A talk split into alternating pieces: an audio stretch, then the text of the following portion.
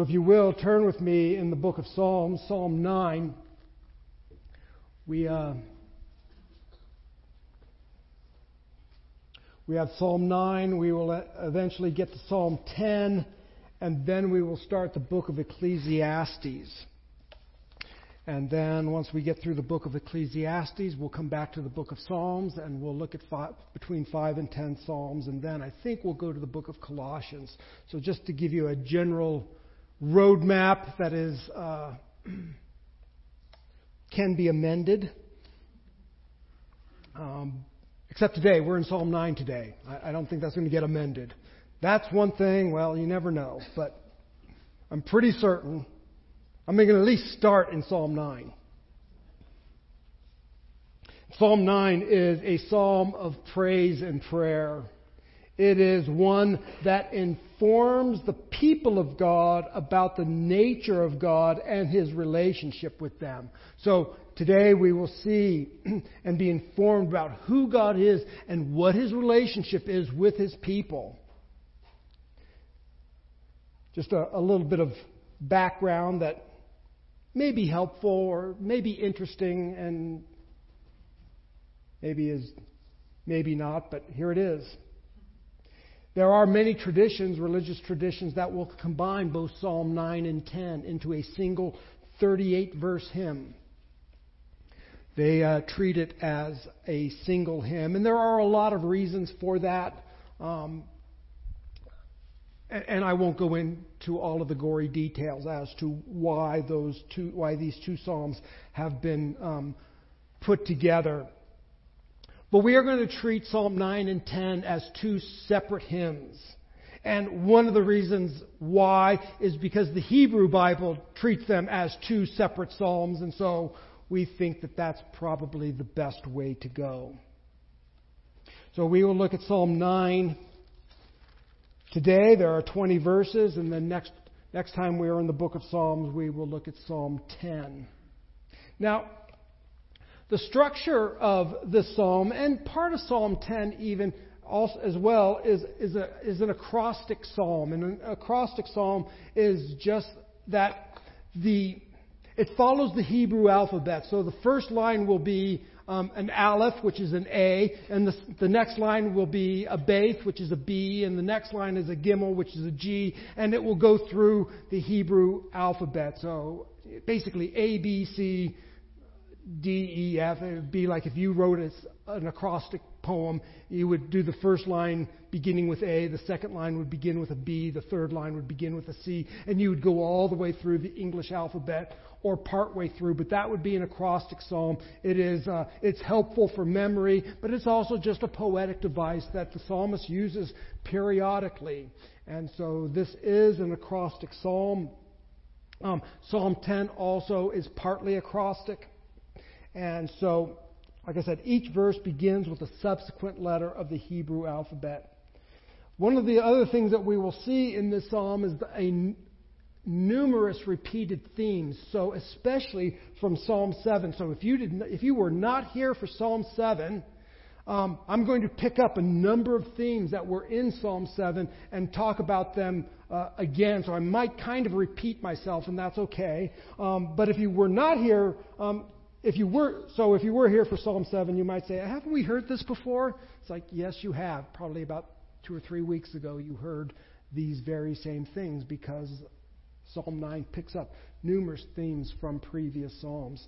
Um, if you were not here, some of this will be new, but you can also go back and listen to uh, Psalm 7 uh, right from our website, our, our uh, Psalm 7. There's a recording there of that. There are also notes for Psalm 7. So many of the themes that we're going to talk about um, today, like the, God being the righteous judge, God being a stronghold, those themes are carried through Psalm chapter 9. One of the things I loved about this particular psalm is um, the outline. It was super easy. There is David's praise and David's prayer. I just love that. The fact that we can have just two big themes David's praise and David's prayer. And so I'm going to spend the, the majority of our time on David's praise. Um, we will look a little bit at David's prayer, but that will be much more brief. We will give most of our attention today to David's prayer. So, we have sung Psalm 9. Would you follow along with me and read and follow along as I read Psalm chapter 9? Listen, church, to the inerrant word of the living God. To the choir master, according to Muth-labben, a psalm of David. I will give thanks to the Lord with my whole heart. I will recount all of your wondrous deeds. I will be glad and exult in you.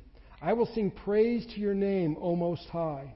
When my enemies turn back, they stumble and perish before your presence, for you have ma- maintained my just cause.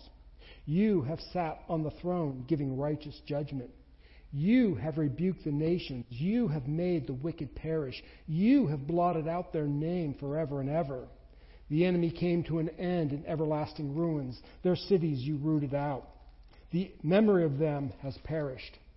But the Lord sits enthroned forever. He has established his throne for justice, and he judges the world with righteousness. He judges the peoples with uprightness. The Lord is a stronghold for the oppressed, a stronghold in times of trouble. And those who know your name put their trust in you. For you, O Lord, have not forsaken those who seek you. Sing praises to the Lord who sits enthroned in Zion. Tell among the people his deeds, for he who avenges blood is mindful of them. He does not forget the cry of the afflicted. Be gracious to me, O Lord. See my affliction from those who hate me. O you who lift me up from the gates of death, that I may recount all your praises in the gates of the daughter of Zion. I may rejoice in your salvation. The nations have sunk in the pit that they have made. In the net that they hid, their own foot has been caught. The Lord has made himself known. He has executed judgment. The wicked are snared in the works of their own hands. Higgaion Selah.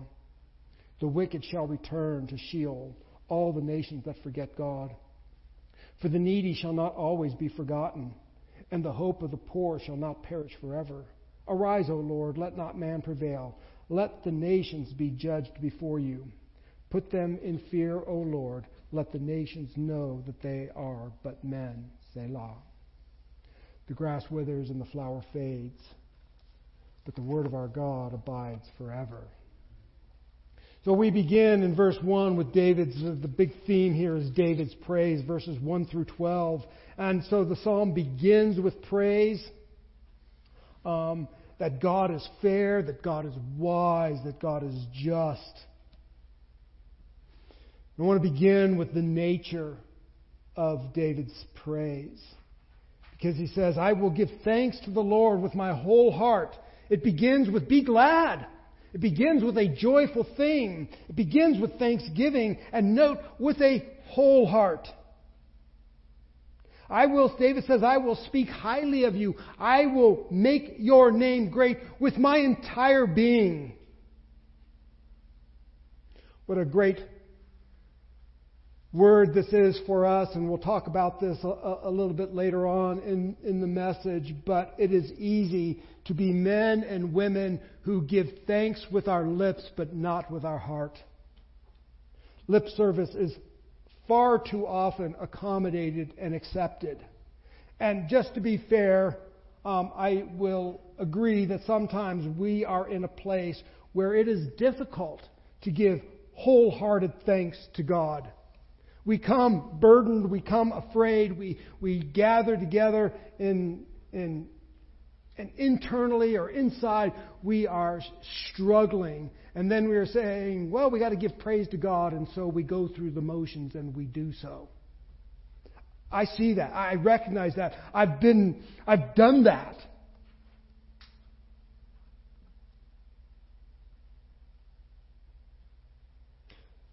Question then that I hope to address, or one question that I hope to address today, and that I think this psalm addresses, is then how do we move beyond mere lip service? When I come and I'm frightened and I'm afraid or I'm burdened or I'm scared or I have all of these things or um, I'm anticipating some, some event this week, how do I come and give thanks to God with a whole heart? Or how do I give thanks to God with a whole heart throughout the week?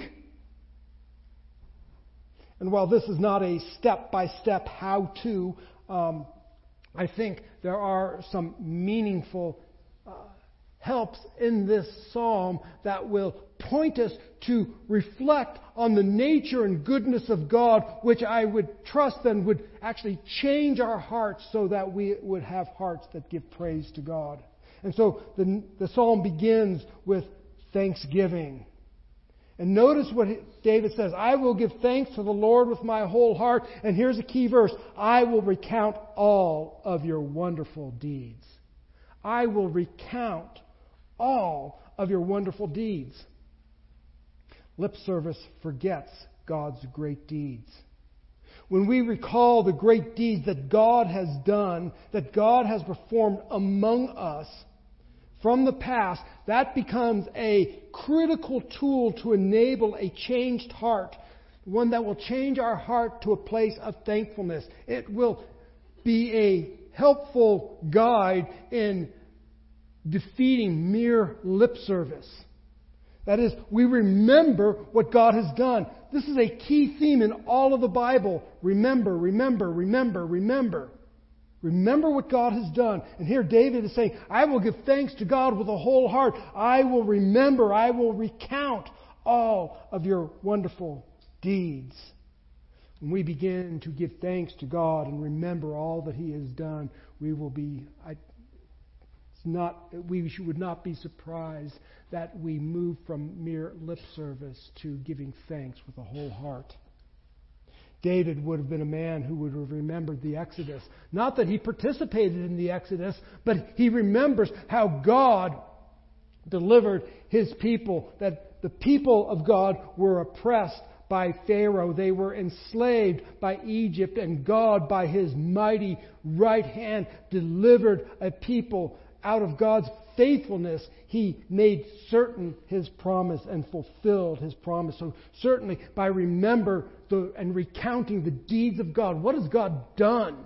God has delivered us from the slavery that was found in Egypt. He delivered, David would have, might have recounted that God has delivered me from the murderous hand of Saul.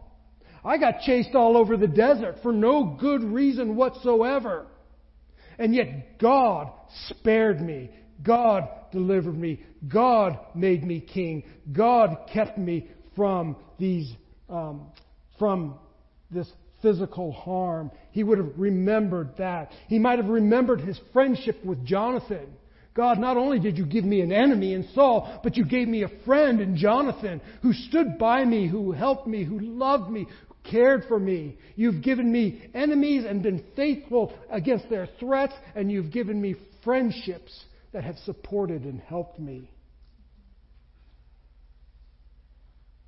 You gave me victory over Goliath. I was utterly overmatched. I was just a kid. I didn't know any better.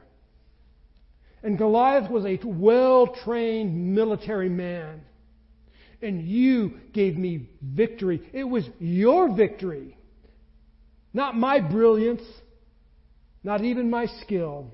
It was you, O oh Lord, who delivered me from this giant.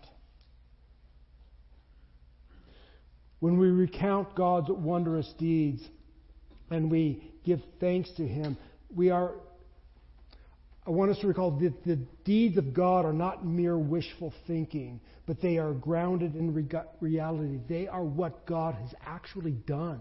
We are remembering what God has actually done. So, one of the things we, we do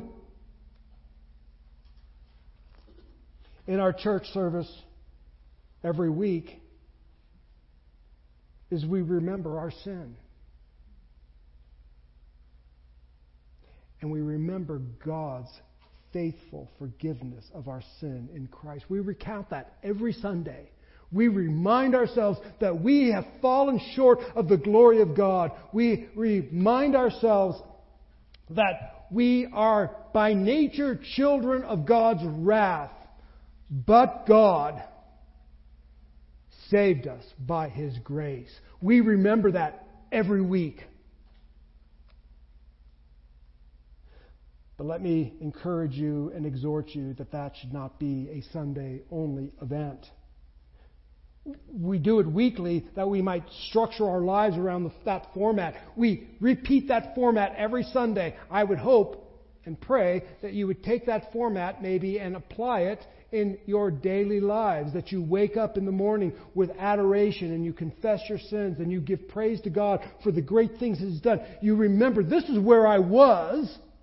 And now God has brought me to this particular place by His mighty right hand. What has God done?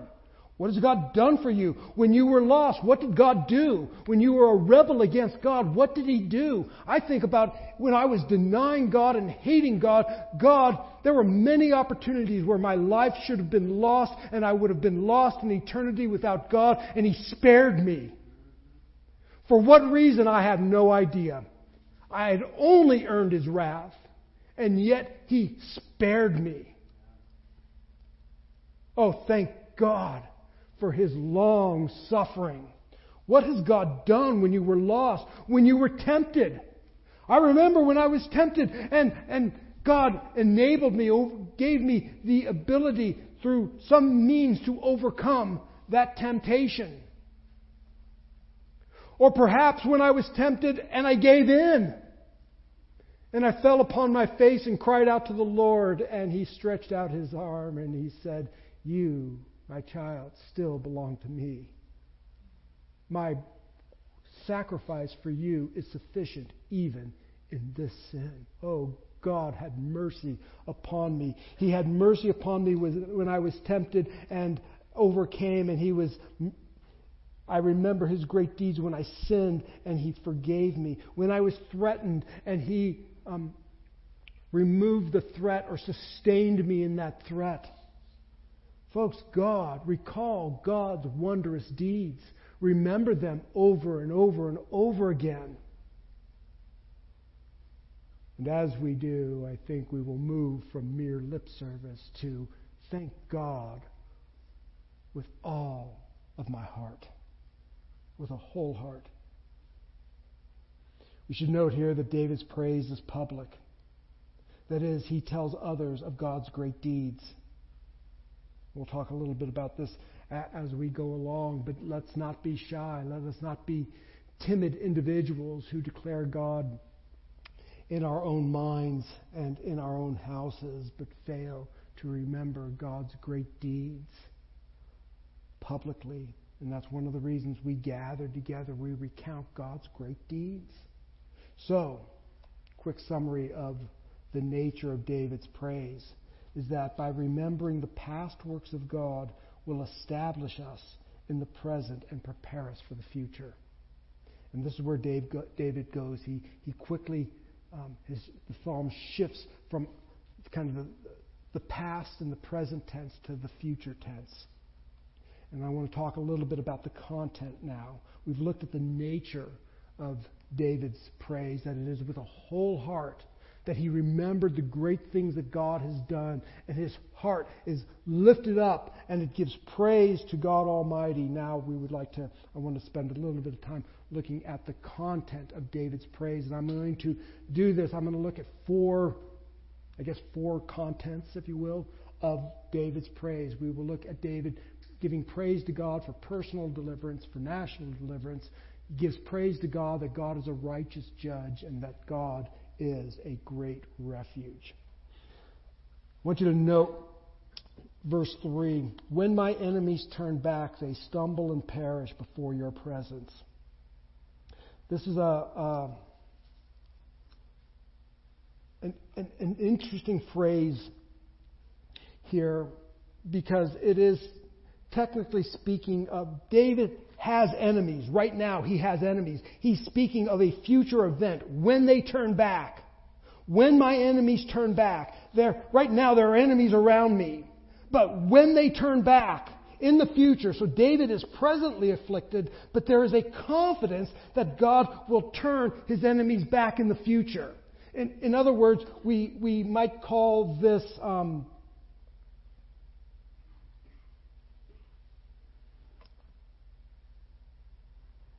I had a word, but I forgot it. I'll remember it later. I'll give it to you then.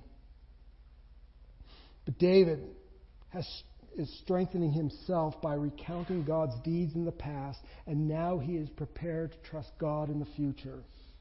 Praising God in faith. That's it. David is praising God in faith. He's got enemies all around him. But I believe that there is a day when those enemies are going to be turned back. I will praise God, not for the present, but for the fact that God is faithful to do what God has said. I'm praising God in faith. The enemy's defeat lie not in David's strength, but lie in the power of God as defender and judge. When my enemy, when they turn back, they stumble and they perish before your presence. In the midst of his enemies, David has hope. Remember, David has hope for the future because he's recalled God's faithfulness in the past. And, and again, just kind of pointing to, to what we do and why we do Sunday morning the way we do them. When we celebrate and partake of the Lord's Supper, what are we doing? We are remembering God's past deeds. That is His atoning work on Calvary for our sin. We are remembering and we are um, reminding ourselves of His, of the present assurance that we are right now forgiven and a future victory that He will one day and we will one day partake with Him at the wedding supper of the Lamb. The Lord's Supper is a past, present, and future reality and helps us to recall and remember and give thanks to God with a whole heart. And so we remember God's past deeds. That is, you died on Calvary and shed your blood, and your body was broken. And I am right now forgiven of my sins. And I'm remembering that every time I take the bread and take the cup. And oh, that's right. You will sustain me to the end, and you will receive me to where you are. You have gone to prepare a place for me, that where you are, I may come. Philippians chapter 1, verse 6 helps us in this. Where Paul says that I'm, I'm confident of this. I'm confident that God, who began, past, a good work in you will, right? Will perfect it until the day of our Lord and Savior. And so David is praising God. When my enemies turn back, they stumble and perish before your presence. For you have maintained my just cause. You have sat on the throne giving righteous judgment. Here we are reminded that God is a just judge. And we, we looked at this in quite a bit of depth in Psalm chapter 7. I would encourage you to go back and listen to that psalm that God is a just, He is a just judge. God cannot be bribed, God cannot be tricked. He is a just judge, and He will judge. He will judge righteously. So this is David's um, personal prayer. I will be um, when my enemies turn back, they stumble, or David's personal praise, or the content of his praise, this is personal. When my, my enemies turn back, they stumble and perish before your presence. You have maintained my just cause. You have sat on the throne giving righteous judgment. There is also a national deliverance that God gives, that David gives praise for. The nations, God rebukes the wicked nations. You have rebuked the nations. You have made the wicked perish. You have blotted out their names forever and ever. God rebukes the wicked nations. This certainly drives us back to Psalm chapter 2. Why do the nations rage and the people plot in vain? The kings of the earth set themselves. They, the rulers take counsel together against the Lord and against his anointed. They say, Let us burst their bonds apart and cast away their cords from us. He who sits in heaven laughs. The Lord beholds them in derision. He will speak to them in his wrath and terrify them in his fury. God is on their throne, and he rebukes the wicked nations. The nations rage, and they set themselves against the Lord and against the, his anointed, and God sits in heaven and scoffs. We might look around and we might think, oh, look at our nation, or look at the nations that that are struggling and look at is there any hope?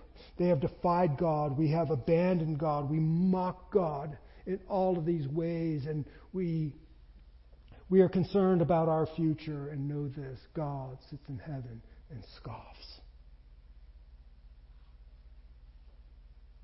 The nations rage and they set themselves against the Lord and against his anointed. And then David gives praise to God that you have blotted out their name forever and ever. There is still a day that is to come when wickedness will be remembered no more. When we think of the, the eternal state when we are on a new heaven and a new earth where every tear is wiped away and death has died.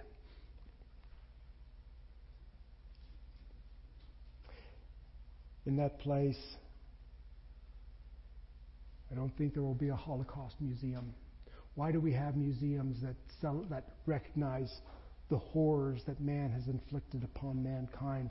plaques and memorials of, of battles, significant battles that were fought.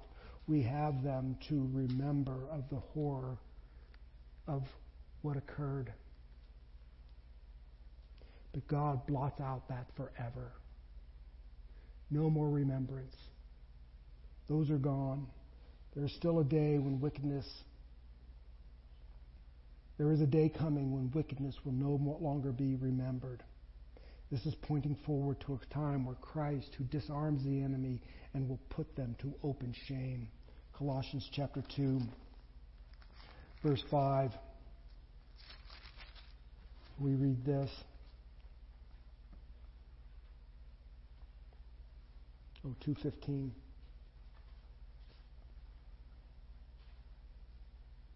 He disarmed the, he, Christ, disarmed the rulers and the authorities and put them to open shame by triumphing over them in him. That happened at the cross, and there will come a day when that is ultimately put down and their names will be blotted out forever. God is a just judge. He is a righteous king who rules, and he rules in justice. Acts chapter 17, verse 30, we read this. The times of ignorance God overlooked, but now he commands all people everywhere to repent. God rules in justice, and he is calling men and women from every corner of the earth to call upon his name, to repent of their sins, and cry out to him. And God rules in justice. Those who don't will be judged, and those who do will be saved. And let me say this also you have not, if you're wondering, you're thinking, well, maybe I've outsinned God's grace. Maybe I'm just destined to be condemned. Let me tell you, you have not outsinned the grace of God. If you come to him in humility and call upon him to be saved, God is a just judge, and he will save the repentant. God is also a wonderful refuge. And we see this here. Um,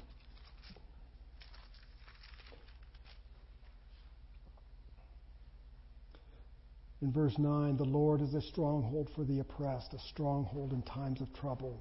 And those who know your name put their trust in you, for you, O Lord, have not forsaken those who seek you. Our God is a great refuge and a stronghold in the time of trouble. Again, we, we unpack this quite a bit in Psalm chapter 7, but God is sufficient in every trial. God is a place of refuge. The name of the Lord is a strong tower. The righteous run to him and are saved. And let me just say this also that, at least in the physical, the natural sense, a refuge is threat dependent. In other words, you might run to an underground shelter when a tornado comes. And it is a sufficient and great place to take shelter in the case of a, in the case of a tornado. But in the case of a flood, that shelter is not so good. My point is this God is a great shelter regardless of the threat. It does not matter. He is not threat dependent. Well, he's good in these cases, but not so good in these other cases. God's as a refuge, a stronghold in the time of trouble, is not threat dependent. He is not good when there is slander against us, but not so good when something else is coming against us. God is sufficient as a defense and a stronghold, regardless of the trouble that you are facing. He has not forsaken those who seek him. In fact, he says this I will never leave you, and I will never forsake you. And then Jesus said, I am with you always, even to the end of the age. The Lord is a stronghold for the oppressed, a stronghold in the time of trouble. And those who know your name put their trust in you, for you, O Lord, have not forsaken those who seek you. Sing praises to the Lord who sits enthroned on Zion. Tell among the people his deeds. So, once again, there is um, infectious or contagious praise. I'm going to praise God. I'm going to pl- proclaim the praises of God to the people. And then, imagine that. Other people begin to take up the praise of God. Tell of his wondrous deeds. Not only in the Great Commission did Jesus says, I am with you always, but also tell other people of the great things that I have done in the person and the work of Christ. And so we have looked at the nature of David's praise. It is recalling the past. It is uh, going to help him in the future. We've seen the content of David's praise, that it is for personal deliverance, it is for national deliverance, that God rules in justice, and that He is a sufficient refuge. And then I want to look at verse 12. I'm sorry, verse 11. Sing praises to the Lord. Just a quick grammar lesson, that's an imperative. It is a command to sing praises to the Lord. Kind of interesting to me that God would command us to praise Him.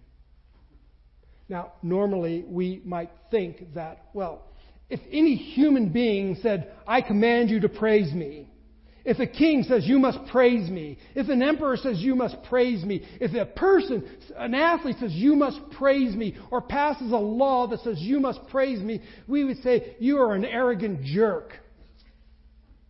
And here God commands his people to praise him. I will maintain that he is not arrogant. Nor does God need praise. In Acts chapter 17, verses 24 and 25, we read, the God who made the world and everything in it, being Lord of heaven and earth, does not live in temples made by man, nor is he served by human hands as though he needed anything for himself, for that he needed anything since he himself gives to all mankind life and breath and everything. God is in need of nothing. Our praising God does not now add to God. It doesn't make him happier or more joyful, or it isn't like, well, somehow now that completes God. God is already complete. God is already perfect.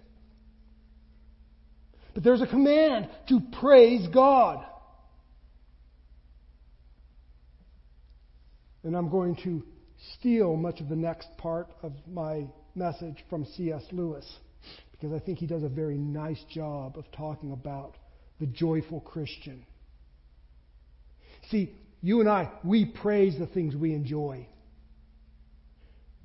We praise that which we enjoy. Some of us will, will go home today and we will watch a, a, sporting event. And when our team or the individual that we are rooting for um, does something great, we will stand up maybe and shout, Oh my goodness, how great that is! I mean, right? The World Championship road race was just this morning, right? And you all got up and rejoiced when Evander Evenepoel won, right? Ah, yeah, you missed that one. But you saw yesterday when when Van Vleuten won the women's race with a broken elbow. And we all just jumped up and shouted.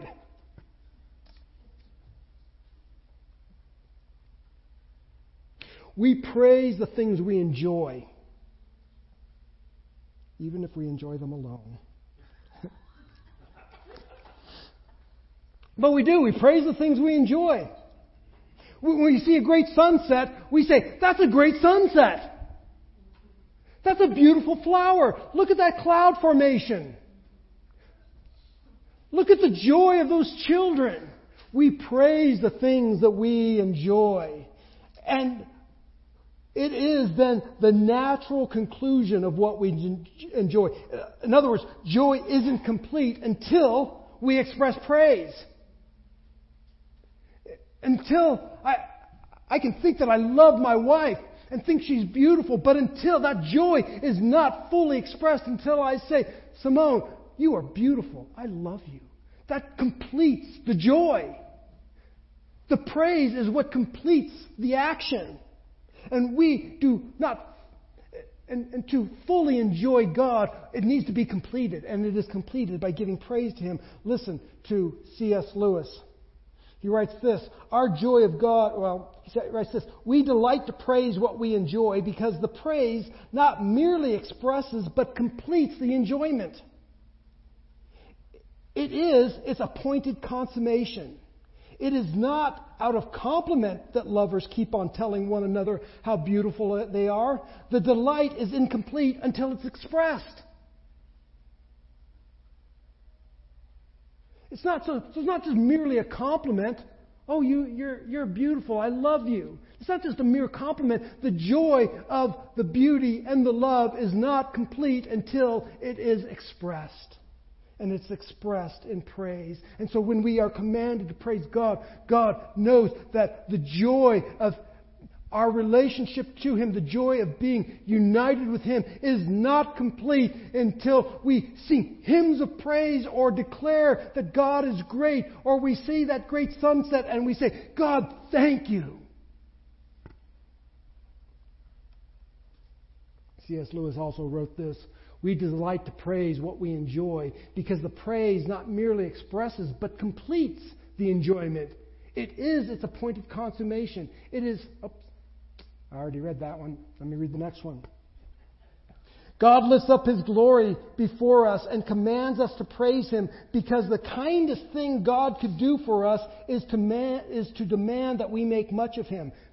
Take note of that. The kindest thing that God could do for us is to demand that we make much of him. He compels us to lift our eyes and see that he is the most beautiful and the most exciting being in the universe. He compels us to be glad and happy and joyful by admiring the greatness of his glory. He compels us to see his light and find true life. Folks, the joy of God is not complete until it is expressed, and we express that in praise. And so, this first part of this hymn is David's praise. And it ends with praise God. It begins with praise God from a whole heart. We would do so by remembering his past deeds. And then this section concludes with praise the Lord. That will complete your joy. And then we get into David's prayer, and I'll be a little less detailed here. But he, he prays, be gracious to me, O Lord. See my affliction from those who hate me. O you who lift me up from the gates of death, that I may recount all your praises, that in the gates of the daughter of Zion I may rejoice in your salvation. Basically, deliver me. Be gracious to me. So David does not approach God on any supposed goodness or achievement of himself. And he's not saying, um, I'm such a great person that, and I'm pretty special, you probably should take care of me.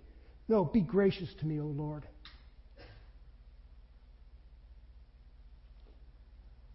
And then I love this that I may recount all your praises in the gates of the daughter of Zion. I may rejoice in your salvation. This is contagious praise, public praise at the city gates of God's salvation, which prompts others to give praise. Spared from the gates of death by the mighty hand of God, David declares the goodness of God in the gates of Jerusalem. Everybody will know of God's salvation. So, David's prayer deliver me, and I will praise you, and the praise of you will be contagious. God then is just. In verses 15 through 17, we see evil being repaid we should note that God does not always repay immediately, and we can be thankful for that. But in his providence, God does weave justice into the lives of the wicked. Look at this. He talks about, and we talked about this in, in, in, Psalm chapter um, 7, where um, the nations have sunk in the pit that they have made, and in the net they hid, their own foot has been caught. In God's providence, He weaves justice into the lives of the wicked, such that the greedy are never satisfied. Violent men become victims of violence. Pornography destroys intimacy. Sin carries its own punishment, and God is not mocked. And then we see the fate of the wicked. And we probably have to ask ourselves who are the wicked? The wicked shall return to Sheol, all the nations that forget God. So here's what we have in this in these two lines. The wicked the wicked shall return to Sheol, and the wicked are defined as all the nations that forget God. Who are the wicked? The ones who forget God. What was the beginning of the psalm? Is to remember the great things that God has done. And it results in praise and thanksgiving and joy. Who are the wicked? In this psalm, it is those who forgot God. And yet God has provided an ever present testimony of Himself. When we look into the night sky, when we see a sunset, when we look at nature, when we see the beauty, when we see the beauty of a child, and we see all of these things, we are reminded of the beauty and wonder of God. He has not left himself without witness. He has not left himself um, hidden so that we might forget him. He calls us to remember him. And that's another reason why we praise God, so that we don't forget, because when we're praising God, we're remembering the great things that He has done. In our hearts and in our minds, the cessation of praise devolves into forgetfulness. When I cease to praise God, certainly that, that, that trajectory will lead us to a place where we forget God. When we are praising God, it is very difficult to forget Him. So let's praise God. We should put, and then we see this issue of man being put in this place. Arise, O Lord, let not man prevail. Let the nations be judged before you. Put them in fear, O Lord. Let the nations know that they are but men. Man may forget God, but God does not forget man. We might cry, How long, O Lord? God is training us to trust Him. Often He puts us in trying circumstances that we might trust Him. Yet in such places, even in those difficult situations, even David in the desert running from Saul, God has not forgotten us. Arise, O Lord. This is a call to action. Let not man prevail. Let not the, let the nations be judged before you. Let the nations know that they are but men. Last week, we, we mentioned that in the Hebrew there are a number of ways that we can, there are a number of words for man. And one of the ones, and we focused on this last, last week, is the word Enosh, and it speaks of man in his frailty. This here is man in his, the word man here is the word Enosh, man in his frailty. Church, we need to remember that we are but men. We are human, and our frailty is too often overlooked, and our ability is too often exaggerated. It is often evidenced by how we perceive God. Church, there is a breach and in our inflated between us and God and in our inflated view of ourselves we think that we can repair the breach let the nations know that they are but God or they are but man. And there is a breach between God and men. And we think that we can repair that breach but it is a God-sized breach. And hence only God can repair it.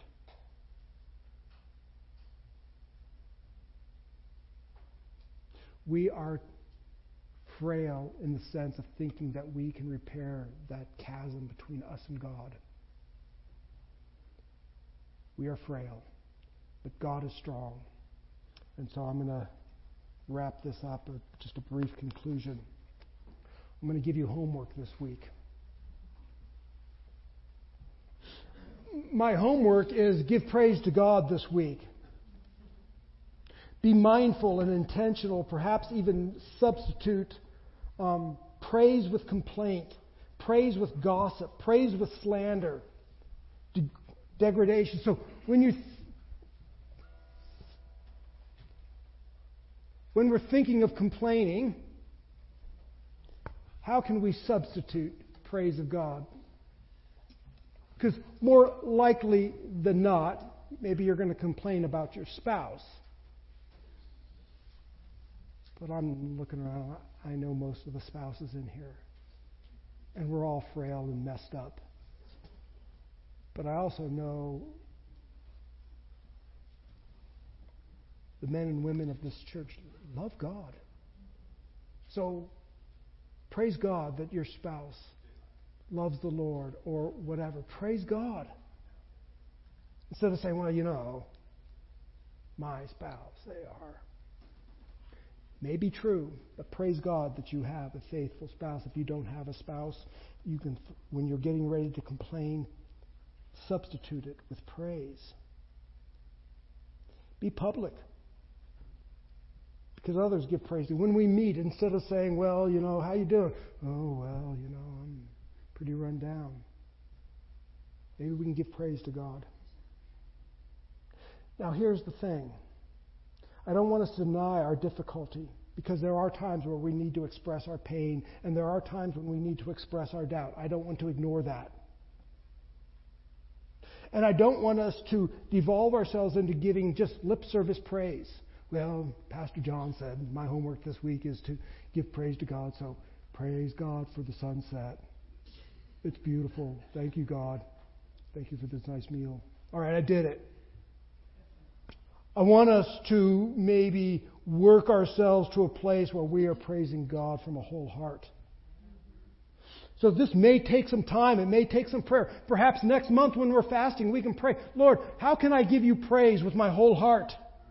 And probably the first step, or a good first step, would be praise God for what He's done in your past.